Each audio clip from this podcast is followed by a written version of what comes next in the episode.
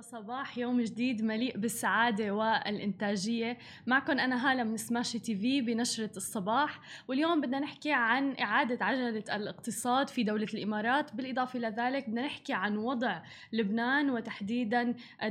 الدولار المتناقص بلبنان والحالة الاقتصادية، وآخر المستجدات بقضية ترامب وتويتر ومواقع التواصل الاجتماعي. خلونا نبدأ بأول خبر معنا لليوم عن دولة الإمارات، حيث أعلنت الهيئة الاتحادية للموارد البشرية الحكومية في الإمارات يوم أمس الأربعاء عن عودة العمل في جميع الوزارات والهيئات والمؤسسات الاتحادية، وذلك رح يكون اعتباراً من يوم الأحد الموافق واحد وثلاثين مايو ألفين وعشرين، بحيث لا تزيد نسبة العاملين في أماكن العمل على نسبة بالمئة. وبيأتي هذا القرار اللي تم تعميمه على الجهات الاتحادية في إطار تعزيز استمرارية العمل الحكومي والعودة التدريجية أيضاً للموظفين وتقديم الخدمات الحكومية، وبالتوازي أيضاً مع تطبيق نظام العمل عن بعد للعاملين اللي رح يتم استثنائهم من هذا القرار،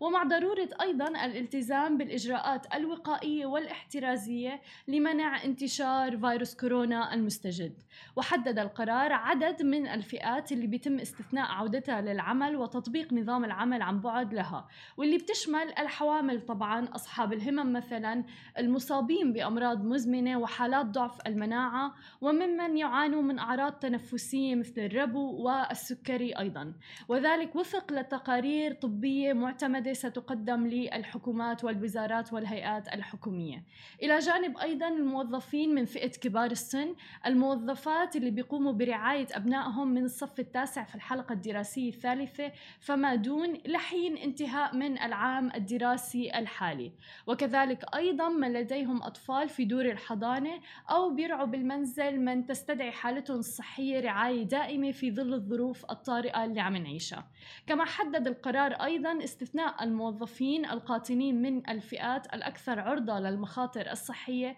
في نفس السكن والمخالطين لهم بشكل مباشر، مثل كبار السن أو اللي بيعانوا من أعراض مزمنة أو عندهم ضعف مناعة، وأيضا أصحاب الهمم. هذا القرار رح يكون الأحد القادم، ولكن ب أربعة عشر يونيو من هذا من الشهر القادم رح يكون النسبة مئة بالمئة لكل العاملين في الحكومات في دولة الإمارات لأنهم يرجعوا لأعمالهم، ولكن مثل ما حكينا أنه في استثناءات لهذا القرار، مثل أصحاب الهمم أو الأشخاص اللي بيعانوا من أمراض مزمنة فممكن أنهم يعملوا عن بعد. وتحديدا بعد إثبات أنه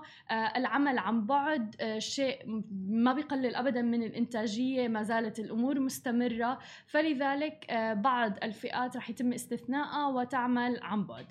أما إذا بدنا ننتقل ونحكي عن لبنان والوضع في لبنان وتحديدا الوضع الاقتصادي، فقال مصرف لبنان المركزي يوم أمس الأربعاء أنه رح يلبي تسعين بالمئة من الحاجات الدولارية للشركات الصناعية اللي بتحتاج إلى استيراد مواد خام، وذلك طبعا في إطار خطوات لمحاولة تخفيف نقص حاد في الدولارات يعاني منها لبنان. وانهارت العملة اللبنانية في سوق موازية أصبحت المصدر الرئيسي للتمويل، ويجري تداولها فوق أربعة آلاف ليرة للدولار مقابل السعر الرسمي للبنك المركزي البالغ حوالي ألف وخمسمئة وسبعة، والمتاح فقط لواردات الأدوية والوقود والقمح. ولم يحدد تعميم من مصرف لبنان السعر الذي قد يشتري به أصحاب المصانع الدولارات، ولكن قال في السابق أنه سيخصص دولارات بسعر قدره حوالي ثلاثة آلاف ومئتين ليرة للدولارات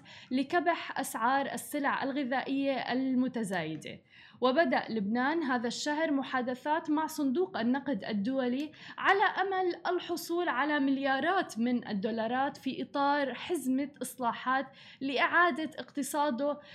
إلى المسار بعد أن تخلف عن سداد دين سيادي. فأكيد نحن رح نواكبكم بآخر المستجدات في الوضع الاقتصادي في لبنان وغيره من الدول العربية.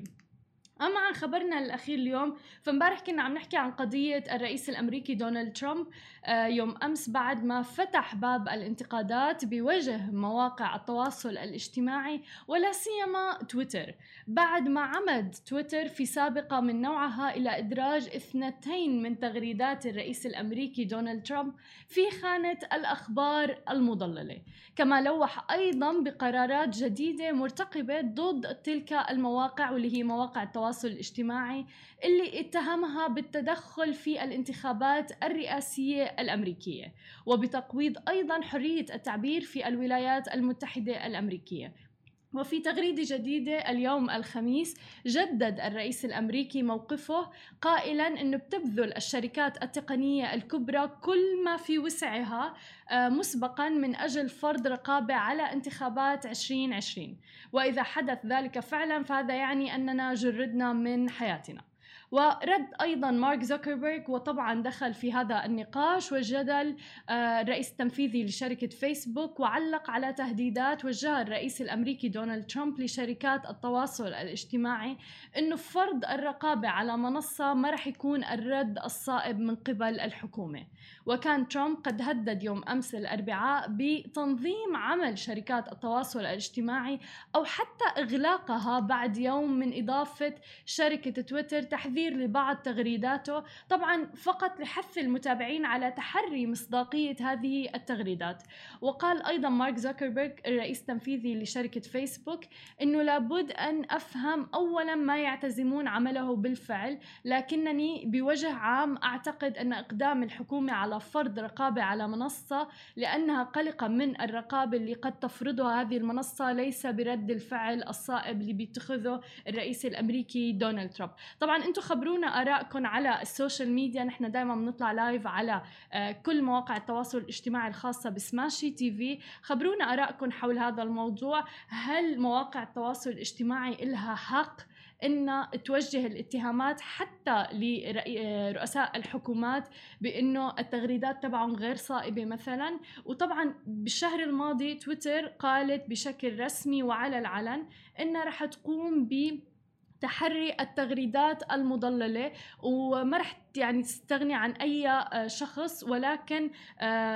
رح يكون القرار على الجميع سواء كان على رؤساء الحكومات سواء كان على الأفراد أو مين ما كان الشخص أو حتى أثرى أثرياء العالم. وفعلا يعني حتى دونالد ترامب ما يعني ما خلي من هذا الموضوع، وفعلا شفنا بتغريدتين إله يوم أمس إنه مكتوب عليها فاكت تشيكينج أو تحرر الحقائق، إنه في حقائق مضللة بهذه التغريدة. آه طبعا آه تويتر من أكثر منصات التواصل الاجتماعي اللي بيتم فيها التعبير عن آراء الشخص وفيها نوع من الحيادية، وأعلنت حتى في وقت سابق أنه موضوع الإعلانات السياسية مرفوضة كليا، وتحديدا في ظل الانتخابات الرئاسية اللي رح تصير في الوقت الحالي من عام عشرين عشرين. فأنتم خبرونا آراءكم على مواقع التواصل الاجتماعي تبع سماشي تي في، خلونا نسمع رأيكم بهذا الموضوع، وأكيد نحن رح نواكبكم أول بأول بآخر المستجدات حول هذا الموضوع. كنت معكم أنا هالة من سماشي تي في بنشرة الصباح، بشوفكم الساعة واحدة ونص بأخبار مفصلة أكثر عن البزنس والتكنولوجيا. نهاركم سعيد.